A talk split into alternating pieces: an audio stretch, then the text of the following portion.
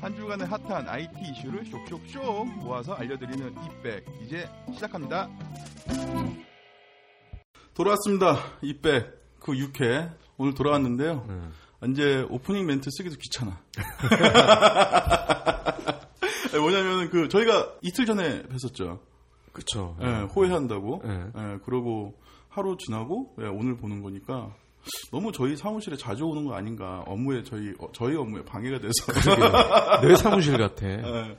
어, 마감도 막 여기서 하시고 예, 여기, 여기 기자실도 없는데. 네, 그 말씀드린 거와 같이 저희가 이제 금요일 날 6회 녹음이 시작되었습니다. 아, 근데 이번 주 이번 방송 녹음은 아, 좀 다른 때하고 좀 달라요. 뭔가 그러게요, 예, 예. 뭔가 부산스러워. 예, 방청객분도 많고. 예, 방청객이 왔어요. 예. 예, 소니 분 한 분을 모셨었는데 여기 세 명이 앉아 있어. 예. 예. 그, 그 중에서, 어, 프리토피아님이, 아, 오늘 리뷰를 좀 하나 올려주셨는데, 그분이 마침 와 있어요. 네. 그러니까 와- 마침 와 있으니까, 좀 창피하게 먼저 그분이 올려주신 리뷰를 네, 소개를 먼저 할게요. 제가 출판계에서 일을 하고 있어서인지 5.2화는 정말 재미나게 들었어요. 동료들에게도 강추하고 어, 들어보라고 했습니다. 나 정말 착한 듯 캬캬캬. 음. 예, 프리토피아님, 예, 무슨 생각으로 이런 댓글을 남기셨어요? 네. 그 저희가 그 방청객이 두 명이 와 있는데 호응도 없고 왜 왔는지 모르겠어. 예, 자 오늘도 소니 예, 그 디지털 카메라 이야기가 있으니까 빨리 앞부분 정리를 하고 예, 예. 소니로 넘어가도록 하겠습니다. 예, 차장님 그 토종 소프트웨어 기업이 예. 뭐 큰일을 냈다고 하는데 예. 뭔 큰일이에요? 요즘 하도 큰일이 많이 좀 일어나고 그쵸, 있어서. 그쵸. 예, 예. 어, 다행히 좋은 쪽으로 큰일인데, 음, 자동 번역 솔루션 회사 중에, 네. 토종 회사 중에 CSLI라는 곳이 있어요. 네. 그러니까 구글 우리 쓰다 보면은 뭐 문서를 번역하시겠습니까? 이런 거 나오잖아요. 그 크롬 크롬을 가동을 하면은 그런 것처럼 이것도 이제 번역을 해주는 회사인데 이 회사가 글로벌 1위 번역 솔루션 업체를 인수를 했어요. 거기가 프랑스의 시스트란이라는 곳인데 그러니까 작은 회사가 큰 회사를 먹은 거죠. 어, 그러면 다윗이 골리앗 회사 뭐 어. 이런 건가요? 그래서 전 글로벌 1위 회사를 먹으니까 당연히 글로벌 1위죠. 어, 그런데 얘네가 89개 언어를 지원을 하는데 네. 구글은 60개, MS가 20개밖에 못하는 상황이라는 거죠. 그- 그런데다가 이 지금 시스트란 같은 경우는 텍스트 번역이 강점이고 얘네를 인수한 CSLI는 음성 번역에 강점이 있는 회사예요. 어, 그러니까 얘네 두 개가 한 가족이 됐으니까 시너지 효과가 많이 날 거라는 거죠. 네. 네. 그러니까 지금 얘네 기술이 갤럭시에도 들어가 있어요. 그 우리 S 번역기 앱 있잖아요. 갤럭시 아. 쓰시는 분은 알 거야 아마. 그 옛날에 그 CF 나왔던 음, S 번역기랑 챗온이라는 음. 그 삼성 자체 또 메신저가 있어. 네. 거기에도 이 번역이 돼. 음. 어. 그러니까 이 기술이 굉장히 유망한 게 음. 구글 글라스 같은 웨어러블 기기가 이제는 보편화될 거 아니에요. 네. 그렇죠. 그럼 미국에서 만든 구글 글래스를 한국에서 쓰려면 음.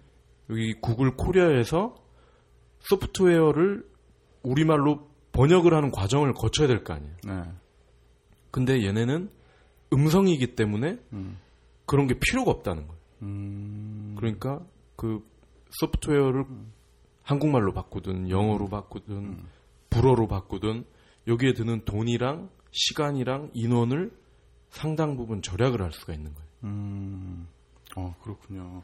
저는 지금도 영어를 못하지만, 어, 중학교 다닐 때 영어를 배우라고 했을 때 저는 안 배우는 이유가 딱 하나가 있었어요. 응. 아, 제가 이제 나중에 커서, 예, 어, 뭔가 회사원이 됐을 때 그때는 자동 번역기가 있어서 예, 서로 이렇게 말을 하면 서로의 언어로 번역이 돼서 예, 그래서 뭐 알아들을 거니까 음. 어, 지금 모터로 이렇게 공부를 할 필요가 있냐. 근데 그게 아직도 안 되고 있죠. 그렇죠, 예. 언젠간 되지, 않- 되지 않을까. 그 예. 설국열차에 보면 그런 거 나오잖아요. 어, 맞네. 그렇네. 설국열차. 그런 기술이 이제 어. 얘네가 현실화 시킨다는 거지. 아, 아, 저는 빨리 그런 날이 와서 음. 예, 영어 공부 때문에 스트레스를 어. 받는 예, 그런 음? 환갑 때 아마 될 거예요. 제 자손이라도 네. 음. 예. 자, 그럼 다음 소식으로 넘 다음 소식으로 넘어갈게요. 그 3D 그래픽? 예, 이게 사람을 살렸다고요? 아니면 살린다고요? 어, 살린다는 건데 예. 다소라고 이 여기도 이제 글로벌 1위인데 네. 그러니까 3D 시뮬레이션 소프트웨어로 음. 디자인을 하는 거죠. 그러니까 음, 지금 우리나라에서도 현대차가 음, 이 고객사로 유명한데 그러니까 차를 설계를 할 거 아니에요. 네. 우리가 테레비 같은데 보면은 디자이너가 막 연필로 막 이렇게 차 그리고 그러잖아요. 음, 그러니까 그 다음 단계가 이제 디테일한 디자인이 들어가는데 음. 그 우리 왜 뭐 캐드 뭐 이런 거 있잖아요. 왜. 음. 그런 소프트웨어인데 얘네는 3D로 아주 디테일하게 그거를 표현을 할 수가 있는 거예요. 음, 근데 이거를 심장에다가 접목을 시킨다는 거예요. 심장. 심장. 네. 그러니까 스캔 방식처럼 네.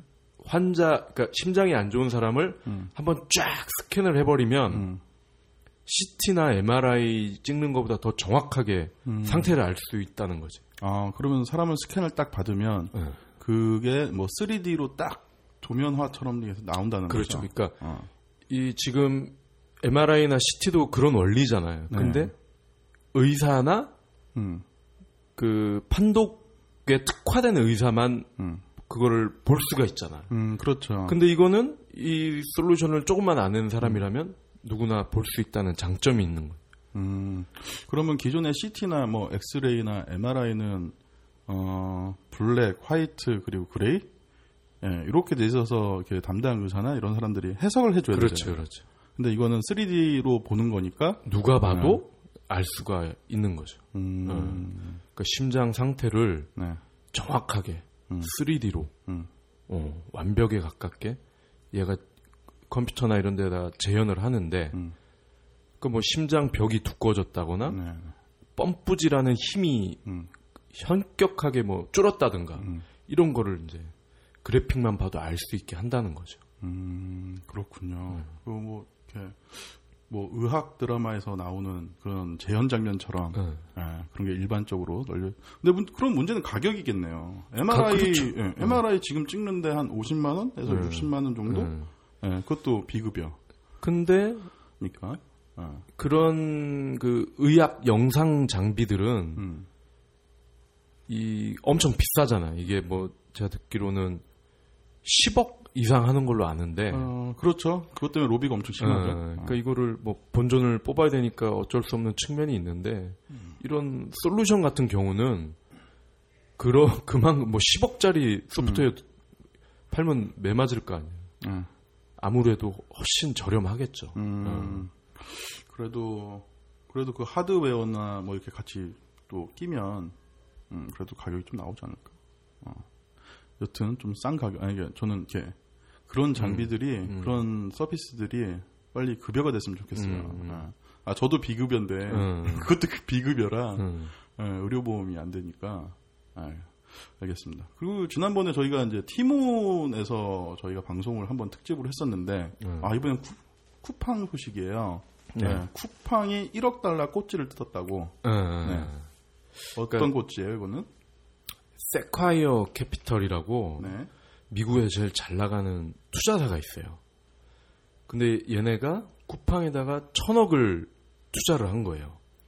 천억이요. 천억. 그러니까 어. 쿠팡 김범석 대표가 이제 하버드 네네. 출신인데 네. 이 쿠팡 차릴 때부터 뭐 출자를 많이 받았는데 네네. 어 이번에는 정말 제대로 된 물줄을 구한 거죠. 네. 그러니까 이 세콰이어가 구글, 애플, 음.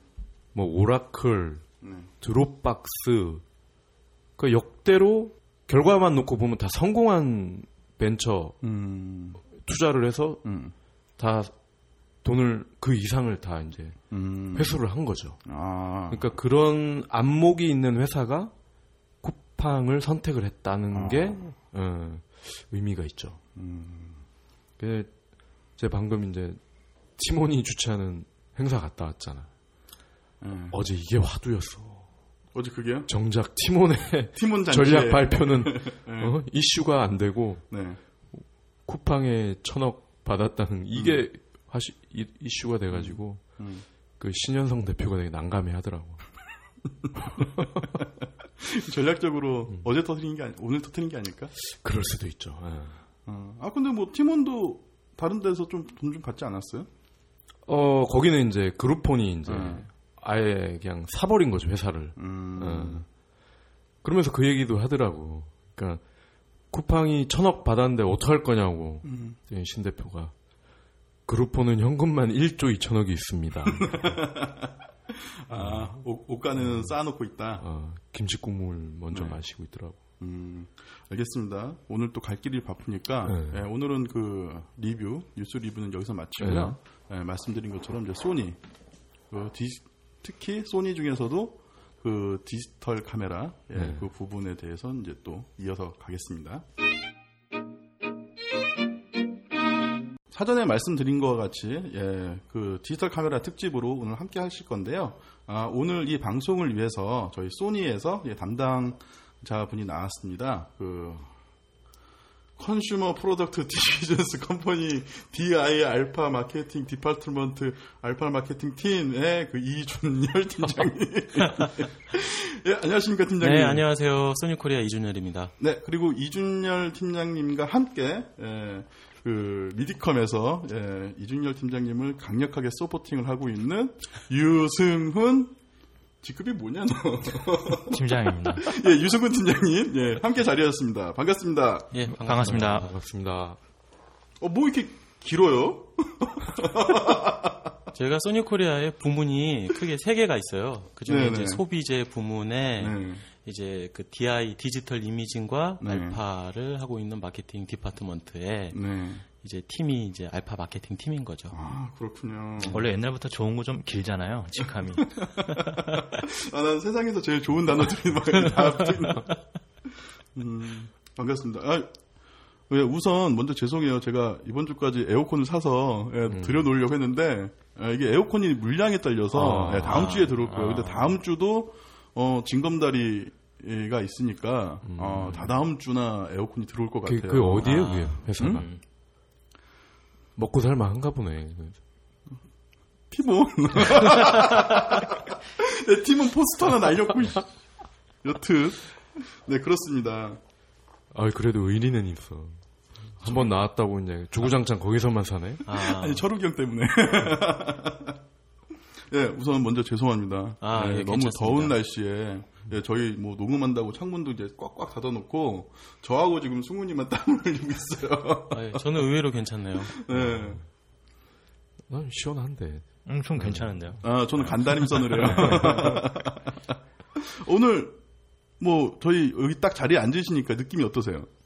아, 오기 전에 아, 어떤 스튜디오에서 녹음을 하는지 굉장히 궁금했는데 네. 일단 들어올 때 문이 가정집 문이더라고요. 네, 그렇죠. 네, 그래가지고 딱 오니까 이제 일단 신발을 벗어야 되고 네. 아, 굉장히 캐주얼한 분위기구나. 네.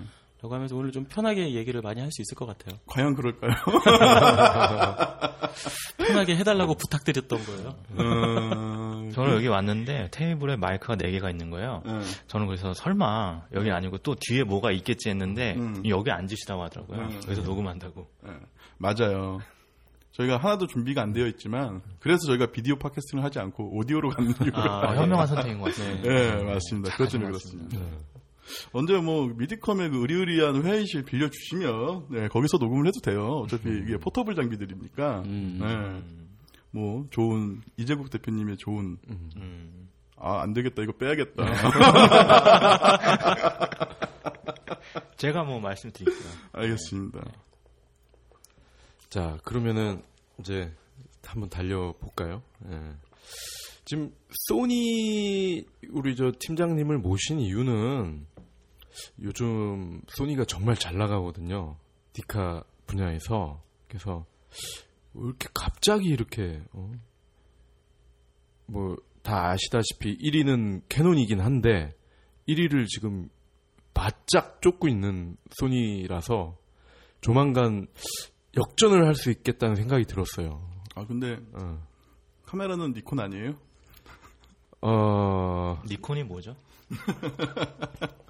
월드콘.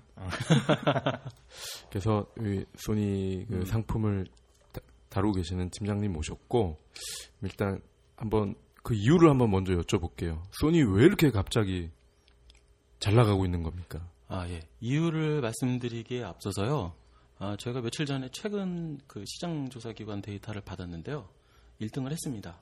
어. 예, 사실은 지난 2월 달에 아주 근소한 차이로 한 번 하고요. 예. 3월 달에 또 아주 근소하게 또 놓쳤다가 음. 4월 달 자료를 이제 며칠 전에 받았는데 다시 또 아주 근소하게 그 점유율 1% 차이로 어. 1등을 했더라고요. 정확한 수치는 말씀드릴 수 없지만 음. 네. 그럼 어느 조사 기관이에요? GfK라고 아. 하는 독일계 시장 조사 기관인데요. 이 카메라 쪽 시장은 그 시장 조사를 그렇게 점유율을 조사하고 있는 기관이 거기밖에 없어요. 음. 아니 그러면 DSLR도 1위라는 건가요? 아 저희가 아, 이 카메라 시장 데이터를 볼때 예. 아, 지금 현재 렌즈 교환식 카메라라고 하면 DSLR과 미러리스 이렇게 두 가지 종류로 대부분 이제 소비자들이나 네. 업계에서 보고 있는데 아, 미러리스와 DSLR을 합친 렌즈 교환식 카메라에서 1위를 했죠. 어. 네, 미러리스에서는 아시다시피 좀 오래됐고요.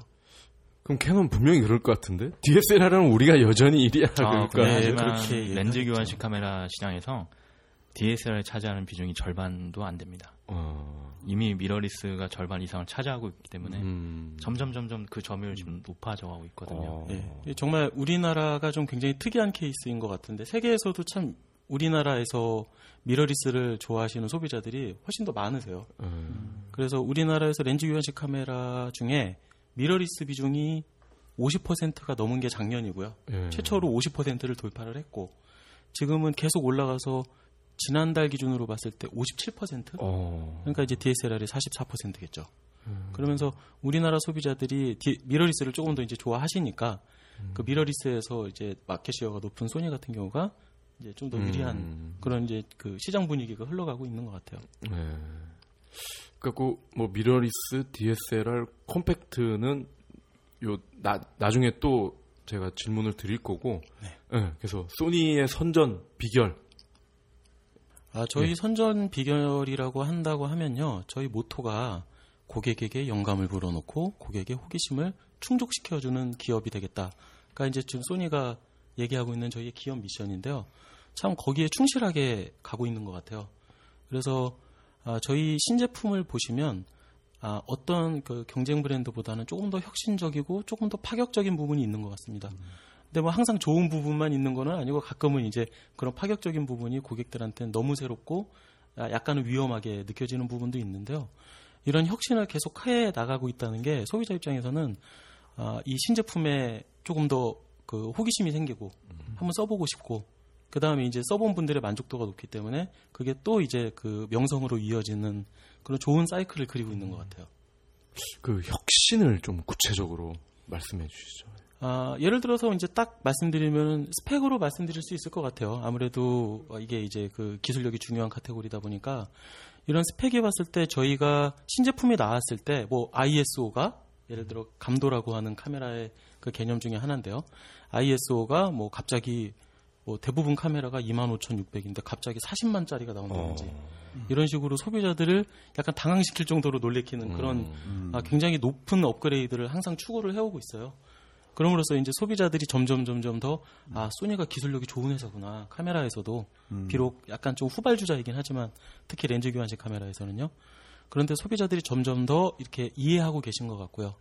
근데 우리나라 소비자들이 조금 더 이 기술이라든지 스펙이라든지 아니면 제품 그 자체에 조금 더 아, 브랜드보다는 좀 더 관심이 많아 보이는 게 아, 아까 앞에서도 말씀드렸지만 우리나라에서 미러리스가 좀 잘 팔린다고 말씀드렸잖아요. 근데 이성적으로 생각하면 맞는 얘기거든요. 왜냐하면 사질이 같은데 작고 가벼우니까. 그런데 이제 그 미러리스의 비중이 우리나라에서 유독 높다는 것만 봐도 소비자들이 제품에 관심이 많고 그런 만큼 이 제품이 가진 장점들을 조금 더 잘 이해하시는 것 같아요. 근데 그런 게 이제 저희 소니처럼 약간 좀 혁신성을 항상 제품에서 추구하는 회사한테는 조금 더 이롭게 이제 또더 어드밴티지가 있는 방향으로 좀 움직이고 있는 것 같습니다. 그 혁신 나온 김에 그 full frame 이미지 센서? 그게 맞죠? 대표적인 네. 소니의 혁신이죠. 세계 네. 최초로 full frame 이미지 센서를 탑재한 네. 미러리스 카메라를 출시하는 거지. 네네. 그것도 한번 좀 저희 청취자 이해가 쉽게 한번 설명해 주시죠. 뭐냐면 예, 소니 예, 기자간담회 갔다 오시고 제가 물어봤어요. 네. 예, 거기 갔다가 저희 사무실로 오셨거든요. 네네네. 호외 때문에 음. 예, 예, 물어봤는데 네. 팜플렛을 딱 주고 그냥 아무 말씀 안 하시더라고요. 아, 예. 예. 그래서 저도 되게 궁금했었는데 네네. 예, 마침 네네. 좀, 말, 좀 말씀 좀 좀 잘 전해 주시죠. 네, 그 full frame이라는 게 뭐냐면요. 그냥 그 가장 큰 센서를 얘기한다고 보시면 될 것 같아요. 그 예전에 디지털로 넘어오기 전에 필름 카메라 때 그 SLR이라고 하는 이제 DS, 요즘 DSLR하고 똑같이 생겼는데 디지털이 아니고 필름을 넣어서 찍는 그 SLR의 필름 사이즈가 35mm 규격이었거든요. 그런데 이 필름하고 똑같은 사이즈를 가진 imaging 센서를 full frame 센서라고 합니다. 근데 이제 이 full frame 센서가 아무래도 이제 원가도 높고 센서가 커지면 거기에 따라서 이제 다른 그 부품들도 굉장히 고가가 들어가기 때문에 사실은 이제 그 전문가들이 쓰는 카메라, 비싼 카메라, 그 다음에 비싼 만큼 화질도 좋고 감성 표현이 잘 되는 카메라라고들 이제 많이 생각을 하시죠. 그런데 지금까지는 DSLR에서만 full frame이 있었고요. 아시다시피 mirrorless라고 하는 카테고리 자체가 우리나라에는 2009년도에 처음으로 소개가 됐거든요. 근데 이제 아무래도 그 보급기, 그러니까 entry user들을 대상으로 하는 제품부터 좀 더 집중이 돼서 나오다 보니까 아, 미러리스 쪽에서는 full frame이라는 그 카메라가 포맷이 없었죠. 그런데 저희 소니가 아, 작년 10월 달에 아, 세계 최초로 아, full frame을 탑재한 mirrorless를 아, 출시를 하게 되었습니다. 그래서 판매도 굉장히 좋고요. 그래서 출시된 다음에 아, 4개월 동안은 전체 뭐 DSLR과 mirrorless를 합친 full frame 카메라 중에서는 아, 저희가 계속 그 인기 순위 1위를 유지를 했고요. 근데 덕분에 이제 DSLR full frame 가격이 좀 많이 낮아졌죠. 그 화제 카메라 제품명은 알파, 알파 7입니다. seven입니다. 알파 seven. 제일 중요한 부분을 놓쳤네요. 소니 알파 seven. 네. 요 요거는 잘라 주시고 아 역시 이 네. 유 팀장님이 예, 깨알 같은 이 정보로 네. 제일 왜 이렇게. aggressive하게 제품을 소개해도 되는 거군요. 네. 앞으로 잊지 않겠습니다. 예. 아니, 그러면은 그러니까 저는 이 소니 이제 행사를 정말 자주 해요. 카메라 회사 중에 소니만큼 그것도 조선 호텔 매번 조선 호텔이야. 무슨 뭐 장기 계약을 한 것 같아. 연간 계획에 돼 있어. 어. 그래서 이렇게 갈 때마다 느끼는 게 이런 풀 프레임이나 그 ISO의 그런 남들과 경쟁할 수 없을 수준의 수치 이런 거는 다른 회사에서 모방이 안 되나요? 아, 기본적으로 그 연구 개발에 얼마만큼 그 자원을 투자하는지가 좀 굉장히 큰 부분인 것 같아요. 그리고 저희가 봤을 때는 소니는 지금 이제 이미 그 카메라가 그 필름에서 디지털로 넘어왔잖아요. 그렇기 때문에 이 디지털에 관련된 기술력을 얼마나 가지고 있는지가 또한 굉장히 큰 경쟁력이거든요. 근데 어떻게 보면 소비자들 입장에서는 저희가 소니 하면 전자회사 아니냐, 광학회사 아니지 않느냐, 라는 이제 인식을 많이 하실지도 모르지만 이 전자 기술이 이제 디지털로 넘어오면서 이 카메라 개발에 더 중요한 한 축이 되어버린 거죠. 그렇기 때문에 아, 이 전자 기술을 많이 가지고 있는 회사이기 때문에 조금 더 아, 소비자들을 놀리키, 놀래킬 수 있는 음. 그런 제품을 출시하는데 도움이 되지 않을까 싶습니다. 더 구체적으로 제 질문을 드려요. 네. 그러니까 경쟁사 중에 이제 삼성이 있잖아요. 삼성 있죠. 삼성이 베끼는 걸로 따지면은 뭐 세계 최고인데 네. 삼성이나 뭐 올림푸스나 이런 데서는 왜 지금 그런 풀 프레임에 mirrorless나 저런 콤팩트 콤팩트도 소니는 full frame이 있잖아요. 네. 그런 걸 왜 못 만드는 건가요? 또 삼성이 가진 장점이 있을 것 같아요. 근데 특히 이 full frame 같은 경우에는 이 센서 기술이 굉장히 중요하잖아요.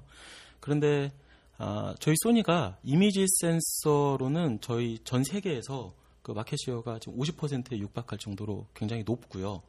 근데 그 여러분들께서 쓰시는 여러분들께서 뭐 오사를 쓰시, 든 아니면 엔사를 쓰시든 그 경쟁사 카메라를 쓰셔도 그 안에 들어있는 이미지 센서는 음. 소니 센서일 가능성이 높습니다. 음. 그렇기 때문에 굉장히 장기간 동안 축적해온 그 이미지 센서를 개발하는 기술이라든지 음. 아니면은 똑같이 큰 이미지 센서를 개발을 하더라도 여기에 들어가는 이제 그 원가 경쟁력이라든지 이런 쪽에서 소니가 굉장히 큰 우위를 가질 수밖에 없어요. 근데 이런 구조 때문에 이런 그 센서에 관련된 이런 쪽 기술에서는 아무래도 앞서갈 수밖에 없는 부분인 것 같습니다. 음, 그럼 그게 이병철 할아버지가 와도 모방이 안 되는 건가요? 아 모방은 할 수 있겠죠. 음. 하지만 가격을 따라올 수가 없겠죠. 아. 왜냐하면 그 규모의 경제라는 얘기가 있듯이 저희 소니가 센서를 개발하면 소니에서도 쓰지만 경쟁사에서도 다 소니 센서를 굉장히 많이 쓰게 돼 있거든요. 그렇기 때문에 이 원가 경쟁력에서 따라올 수가 없을 것 같습니다. 음. 장기적으로 보면은 시장 판도가 또 달라질 수도 있겠지만 가까운 시일 내에서는 이미지 센서에서는 경쟁사가 소니를 따라오는 것은 불가능하지 않을까 생각하고 있죠. 음. 그러면은 이제 캐논 얘기 나왔었는데 네. 이그 1위가 됐다는 사실을 그러면 그 3일 전에 기자 간담회 때는 왜 안 하셨어요? 굉장히 중요한 팩트인데. 아, 말씀드렸듯이 네. 그 데이터를 기자 간담회 한 다음 날 아. 저희가 받아보게 됐습니다. 안타깝네. 네, 그래서 기자 간담회 때 제가 말씀드렸지만 네. 2월 달에 아주 근소한 차이로 1등 했다라는 네. 부분만 음. 말씀드리고 4월 달에 다시 다시 1등을 되찾아왔다라는 네. 말씀은 그때 아쉽게도 못 드렸죠. 음. 정말 땅을 치고 아쉬워했습니다. 아. 그럼 이 캐논 코리아 동태나 이런 건 좀 파악해 보셨나요? 아, 캐논 코리아 같은 경우에는 이제 그 수량 기준으로 1등을 했다고 지금 제가 말씀드린 거고요. 네. 그 매출액 기준으로는 캐논 코리아가 아직까지도 1위를 유지를 하고 있어요. 어. 저희가 아무래도 이제 캐논 코리아는 그 중급기나 고급기 판매가 또한 많기 때문에 수량 기준, 그러니까 더 많은 소비자가 소니를 택하시지만 매출액 기준으로는 소, 캐논이 1위거든요. 음. 그래서 앞으로는 뭐 매출액 기준으로 커뮤니케이션 하지, 하게 되지 않을까. 그 캐논 측에서는 음. 이렇게 보고 있고 어, 판매량에서 1위를 뺏긴 거에 대해서도 사실은 굉장히 예민하게 반응하고 있고요. 음. 그래서 그 판매 채널 쪽에 조금 더 가격 지원이라든지 프로모션 지원을 하면서 sales drive를 하고 있는 걸로 알고 있습니다. 음. 경쟁사 얘기하니까 우리 유승훈 팀장이 되게 긴장을 하고 있는 것 같아요. 네. 계속 표정이 좋았었는데. 아 그러면 그 캐논이 그러면은 아 소니가 미러리스 이렇게 집중을 하면서 자기네들을 뛰어넘었다. 그럼 캐논도 mirrorless에 집중할 가능성이 있겠네요. 캐논에서도 미러리스 쪽에 집중할 가능성이 충분히 있다고 보고요. 지금 시장이 빠르게 미러리스 쪽으로 이렇게 DSLR에서 mirrorless로 옮겨가고 있는 트렌드에 있기 때문에 아, 아마 이 시장을 무시할 수가 없을 거예요. 그런데 지금 현재로서는 제가 보는 캐논의 움직임은 아, 미러리스 쪽에 굉장히 강하게 드라이브를 한다기보다는 아, 기존의 DSLR을 좀 더 공고히 하는 오히려 DSLR에서의 캐논의 시장 점유율은 또한 올라가고 있어요. 음, 음. 그렇기 때문에 이쪽에서 조금 더 공고히 하려는 움직임이 좀 있는 것 같습니다. 어, 그러면 각각의 장점으로 일단 피 터질 때까지 한번 싸워보자 뭐 이런 거네요. 신사적으로. 피 터질 때까지가 아니라 신사적으로. 근데 저는 이 카메라가 네. 어, 디지털 그러니까 스마트폰이 발전되면서 그 어, 카메라, 디지털 카메라의 그, 뭐, 시장률이 떨어질 거다라는 게 뭐, 한 3년 전에 뭐 그런 기사를 본 것 같아요.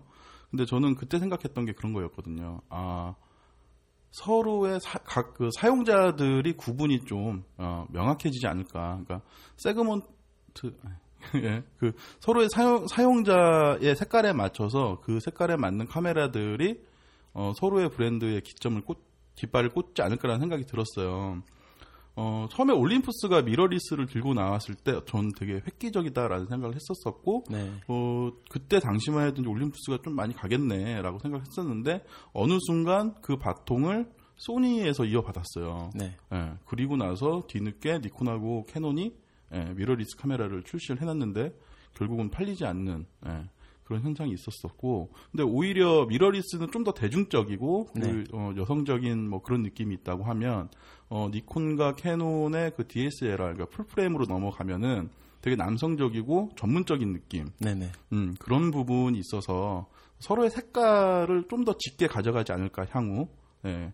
그러고 지금 뭐 저희도 마찬가지지만 이제 동영상을 찍고 뭐 이런 거를 하는 분들이 늘어나면서 오히려 DSLR은 그 소니에서 지금 표현하고 있는 VD, VSLR VDSL, 네, 비디오 VDSL. DSL. 네. 예. 뭐 이런 식으로 해서 소니 아 소니도 이제 그 대, 대열에 끼겠지만 음 캐논은 좀 더 그런 동영상 촬영 기능에 있어서 좀 더 드라이브를 걸지 않을까 예, 생각이 좀 들어요. 네, 그 캐논에서는 그 동영상 쪽으로 드라이브를 계속 걸고 있고, 근데 동영상 관련된 신제품들도 동영상에 최적화된 풀프레임 신제품들도 많이 출시를 하고 있는데요.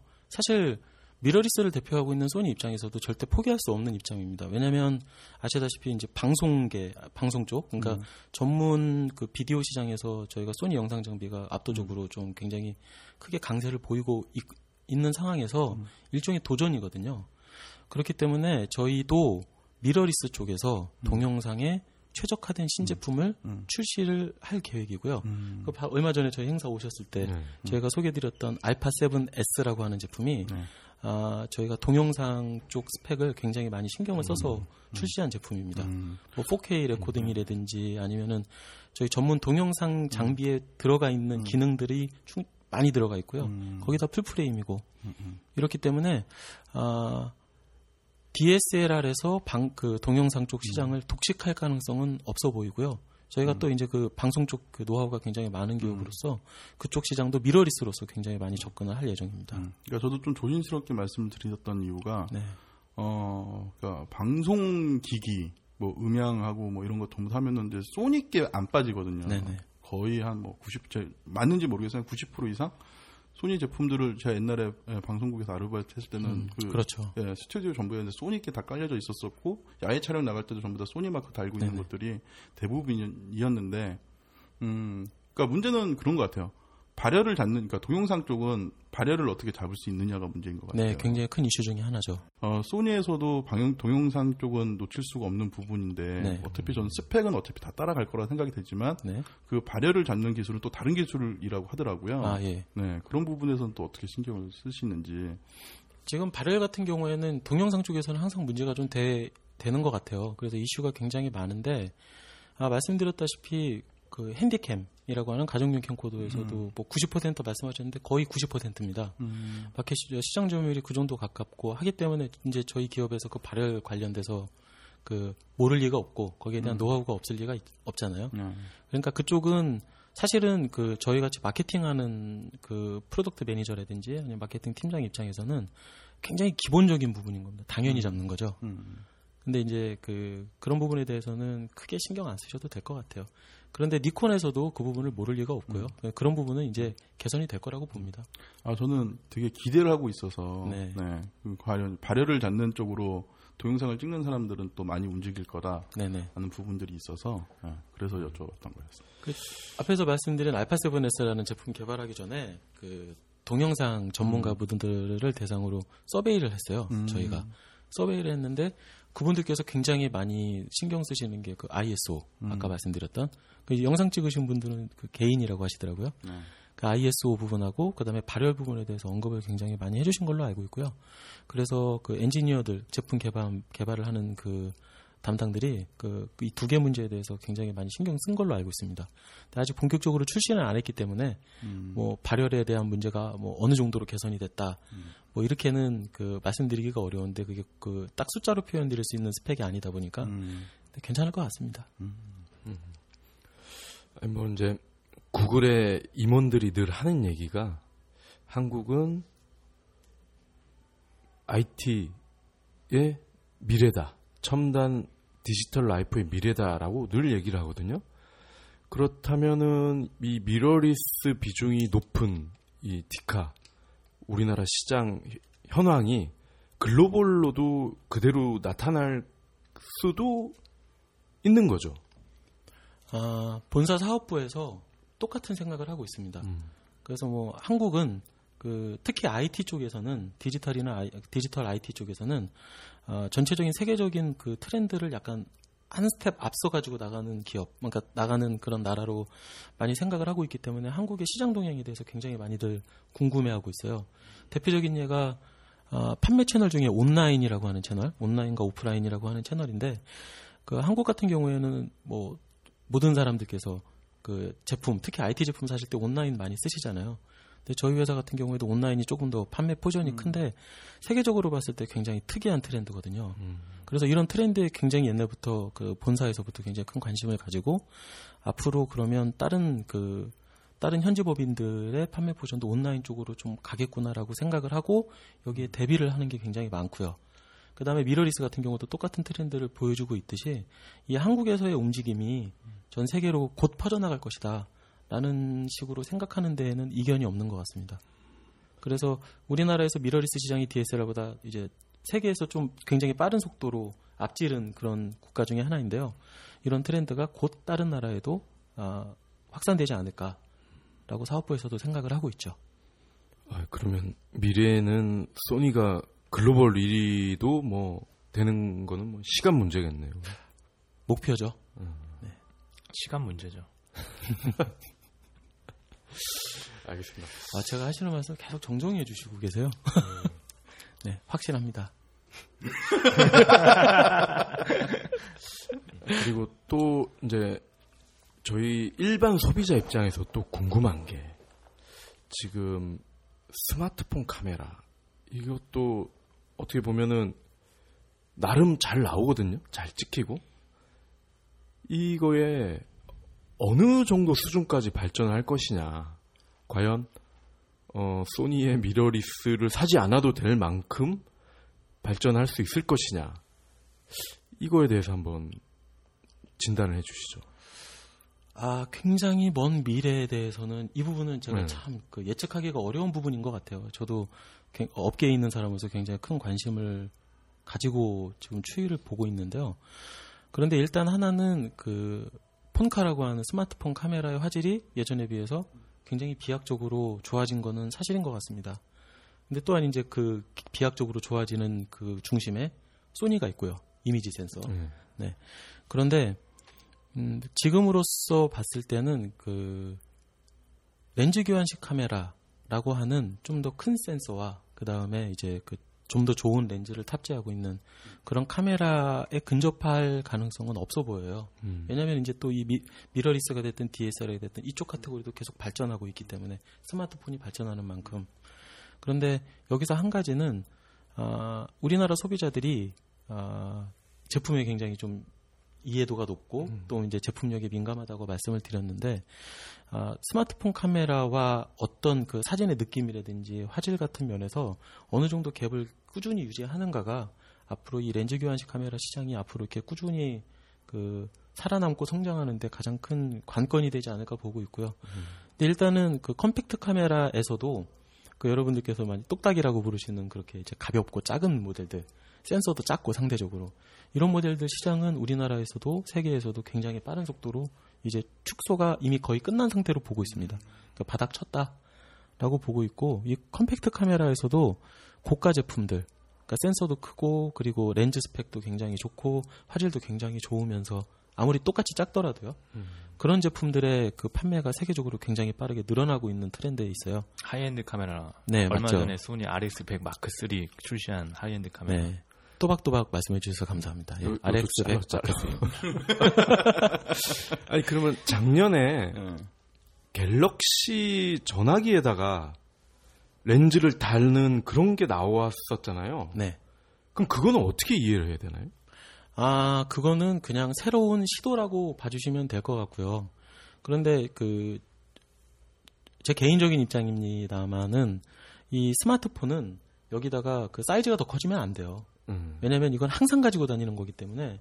그래서 이 스마트폰에 그렇게 굉장히 그, 그 높은 스펙은 아닙니다, 아닙니다만은 그 스마트폰 카메라보다 좀 더 좋은 스펙의 렌즈를 달고 사이즈를 키우고 뭐 거기다가 이미지 센서도 조금 더 큰 걸 넣어서 뭐 사이즈가 좀 더 커지고 이런 식의 제품은 사실은 개발도상국 쪽에서는 굉장히 호응이 있는 걸로 알고 있거든요. 왜냐하면 그쪽에서는 스마트폰도 갖고 싶고 카메라도 갖고 싶은 사람들이 많지만 따로따로 사기에는 이제 상대적으로 경제적 부담이 너무 크기 때문에 그런데 뭐 우리나라라든지 선진국 선진국 같이 아, 약간 조금 그, 그 성숙해진 시장에서는 그런 그런 일종의 그런 돌연변이 컨버전스 제품은 크게 환영을 못 받고 있는 것 같아요. 그 음. 사실 판매도 그렇게 좋지 않았던 걸로 알고 있습니다. 음. 그러면 지금 소니의 그 엑스페리아 Z2 그 스마트폰의 사진은 네. 이게 뭐 과거로 이렇게 따졌을 때 몇 년 전에 뭐 똑딱이 수준이다. 몇 년 전에 미러리스 수준이다. 이렇게 표현을 할 수가 있나요? 어렵네요, 그거는. 아니, 아니 네, 지금 일단 네. 이 질문을 하기 위해서 어떻게 떡밥을 던져준 거야. 일단은 일단은 여기서 가장 큰 문제가 하나 있습니다. 네. 제가 엑스페리아 Z2를 아직 못 써봤어요. 아, 그래서 이게 어느 정도 수준이다라고 딱 비교하기가 어렵고 그리고 사실은 네. 이미지 퀄, 그 화질이라는 게 수치로 표현하는 게 어렵다 보니까 네. 딱뭐 어느 제품 수준이다라고 표현하는 게 정말 어려운 부분인 것 같아요. 주관적이에요, 디지털 imaging은. 네. 근데 또 이제 그 화질을 얘기하는 것도 뭐, 뭐, 회, 해상도라는 개념, 뭐 색감, 그 다음에 노이즈가 어떤지, 뭐 기타 등등 굉장히 많은 부분이 들어가기 때문에 아, 딱 그 화질이 몇 점인데, 이제 뭐, 뭐 예를 들어서 예전에 또그 컴팩트 제품이 몇 점짜리 화질이었는데, 음, 엑스페리아 Z2가 몇 점이라 이제 점수가 똑같아졌다. 음. 이렇게 말씀드리기가 좀 어려운 부분인 것 같습니다. 아, 이거 뭐, 전 개인의 뭐, 계량화일지는 모르겠으나, 이, 지금 5S, 아이폰 5S나 갤로트 3 정도의 사진 성능이 한 2년 전에 미러리스와 거의 비슷한 것 같아요, 저는. 제 주관적인 느낌으로는. 그러니까 그 어. 주관적인 것 같아요. 저는 좀 다르게 생각해요. 그러니까 이거를 이제 찍어서 저는 이제 노트북이나 이렇게 노트북으로 주로 이제 보는데 그걸 비교를 해보면 2년 전에 소니에서 대여해준 미러리스 카메라와 비교를 해도 거의 큰 차이가 없다는. 아, 이런 글을요. 그 사진 커뮤니티 같은데 한번 올려보시면요. 아, 그 피드백을 한번 들어보시면 이제 아 이게 어떤 거구나. 예. 예, 예상은 바로 되지만, 바로 예. 피드백을 받으실 수 예, 있을 어. 것 같아요. 확실히 아실 수 있을 것 같습니다. 저도 가끔 궁금한 거 있으면 거기다 네. 글 올리고 피드백 줍니다. 어, 근데 좀 심도 있는 사진에서는 확실히 좀 차이가 있더라고요. 그런데 사실 이렇게 굉장히 뭐 밝고 그 다음에 청명한 상태에서 사진을 찍을 때는 그렇게 느껴질 수도 있어요. 그런데 음. 약간 이제 뭐 실내라든지 약간이라도 음. 조도가 떨어진다든지 음. 아니면 이제 뭐 사진의 공간감 뭐, 뭐 out focusing이라도 많이 하죠. 그런 공간감을 보신다든지 뭐 이렇게 되면은 아마 그런 점을 보시면 차이가 굉장히 크다고 음. 느껴지실 겁니다. 그러면 소니는 어떤 카메라예요? 그 예를 들어 뭐 니콘은 뭐 칼 같은 선에도 뭐 blue 느낌의 색상이 좀 정조색을 띠는 그런 분들이 좀 많이 좋아하는데 소니의 카메라들은 어떠한 어, 사진은 어떤 좀 그런 느낌들을 가지고 있는지 아, 사실 저희가 추구하고 있는 그 저희의 색과 화질은요, 아, 눈에 보이는 것과 가장 유사한 것을 표현하고 싶다가 저희가 그 추구하고 있는 모토입니다. 뭐 예를 들어서 이제 경쟁사 중에는 막 되게 화사하게 나온다. 뭐 피부톤이 되게 좋게 나온다. 이게 약간 인위적으로 이렇게 좀 더 밝게 아니면은 조금 더 빨갛게 이렇게 표현하고 있는 부분이 있거든요. 근데 소니가 추구하고 있는 것은 눈에 보이는 것과 가장 가까운 것. 그것을 추구하고 있습니다. 니콘도 좀 그런 컨셉 아닌가요? 니콘하고 좀 달라요. 좀 말로 표현할 수 없는. 말로 표현하면 뭐, 말로 그게 표현 굉장히 아까도 말로 우리는 표현을. 못하면 아, 예. 이 디지털 이미지라는 게 굉장히 다 주관적이어가지고 참 어렵네요. 아니 그 네. 참고로 이제 이제 우리 사진 기자들한테 얘기를 들어보니까 보도 쪽 기자들은 100% 니콘인 거야. 그래서 아니 왜 캐논도 있고 그런데 왜 니콘을 쓰냐고. 캐논도 많이 써요. 아니 보도 네, 니콘, 보도 쪽은 니콘 캐논 이렇게 써요. 거의 니콘이래. 이유가 있더라고. 왜냐면 캐논을 많이 쓸 텐데. 캐논은 이렇게 찍으면은 좀 약간 따뜻한 느낌이 나잖아. 뽀사시한 느낌 나고. 음. 그래서 이걸 못 쓴다는 거야. 그, 아유, 그게 뭔 소리냐. 그랬더니, 그 대기업 회장들, 뭐, 음. 쇠고랑 차고 이런 거를 찍었는데 뽀사시하게 나오면 안 된다고. 따뜻하게. 어. 그 편집국장들이 더, 어? 매정하게 이게 느낌이 나와야 된다. 어. 불쌍하게 나와야 된다. 그래서 네. 니콘을 쓴다고 하더라고. 근데 저는 photo session을 해본 결과 어, 카메라 들이대는 게 니콘보다 캐논이 더 많아요. 그냥 제 느낌으로는. 어, 저도 굉장히 많이 하잖아요. 그 행사를. 아 그러니까 네. 이런 photo session 이런 거는 음. 이쁘게 나와야 좋은 거잖아. 에이, 이쁘게 나와야. 근데 그거를 그건 아닌 것. 그거 아닌 것 아, 같아요. photo session 한다고 그거를 뭐냐면 두개 언론사 들고 그러니까? 언론사마다 네. 뭐 처음에 이제 렌즈를 뭘 가지고 있었느냐의 문제인 것 같아요. 아니 우리 한번 내기를 해보자고.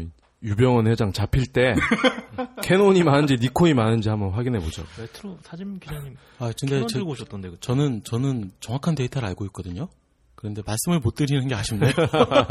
음, 이거 방송 끝나면 말씀드릴게요. 어, 아니 그러면은 그 소니는 이 언론사의 대열에 사- 언론사 사진부 대열에 뭐 낄 생각은 없으신 건가요? 아, 그게 그 제품 개발을 할때 음. 어느 고객들을 타겟으로 하느냐가 굉장히 중요한 부분인 것 같아요. 음. 근데 기, 기자분들 같은 경우에는 빠른 연사, 빠른 AF, 그 다음에 이제 보정하기 쉬운 색감, 뭐 이런 식으로 굉장히 많이 중요하게 생각하시는데요. 아, 거기다가 내구성 엄청 많이 찍으시거든요. 극한의 극한의 환경. 극한의 환경. 네. 그런데 지금까지 저희 소니가 나온 제품들 같은 경우에는 조금 더 소비자들이 손쉽게 쓸 수 있고 접근성 있는 제품, 조금 더 친근한 제품, 대중적인 제품을 조금 더 많이 그 신경을 써가지고 개발을 해오고 있습니다. 예를 들어서 아까 말씀드린 그 full frame 같은 경우에도요, 굉장히 그 쓰시는 분들이 인터페이스라든지 아니면은 뭐 가격적인 측면도 마찬가지입니다. 굉장히 접근성이 높다고 그 말씀을 하고 계세요. 그래서 아, 그런 쪽을 좀 더 우선으로 생각하고 있고요. 말씀드렸다시피 뭐 저희 경쟁사들 그 렌즈 교환식 카메라 100년씩 만드는 회사고 저희는 이제 8년 됐고요. 근데 이제 점점 확대해 나가야 되는 부분인 것 같아요. 그러면 좀 더 이제 어려운 질문을 하나 드려야 되겠는데 이 지금 뭐 소니, 캐논 뭐 잘 나가는데 그러면은 이 후지나 올림푸스 이런 브랜드들은 소비자들이 어떻게 이해를 해야 되나요? 이거는 그냥 곁다리 브랜드라고 생각을 해야 되는 건가요? 아니면 어 얘네도 나름 어 장점이 많다. 그- 그래서 취사 선택을 충분히 할 수 있는 브랜드다라고 이해를 해야 거예요. 그들도 나름 이렇게 장점이 다 있는데 저희가 직접 다 써보지를 못해가지고 음. 저희가 말씀드리기는 좀 곤란할 것 같아요. 아니요, 저 지금 써보신 표정이신데? 제 눈으로 말씀하고 계세요. 어, 자제해달라. 그 청취자분들을 위해서 한번 예, 좀 좋은 점만 살- 좋은 점만 얘기해 주시면 될 것 같아요. 아니, 나쁜 점도 있어야 돼. 근데 사실은 제가 후지는 제대로 써보지는 못해서 지금 저기 후지께 하나 보여가지고 음. 만져보고 싶어가지고 계속 생각만 하고 있는데요. 아, 제 예전 고객사였어요. 아, 그래요. 그런데 한 가지는 그 우리나라에서 그 뭐 저희가 유독 그 미러리스 중에서 좀 판매가 좋은 이유는 우리나라 소비자들이 인물 사, 인물 사진을 굉장히 많이 찍으세요. 예. 근데 인물 사진을 많이 찍으시고 인물 사진을 찍었을 때그 우리나라 소비자분들이 기대하는 인물 사진의 느낌은 이제 되게 화사하면서도 뒤에가 배경이 딱 날아간 이런 사진들을 굉장히 많이 선호하시거든요.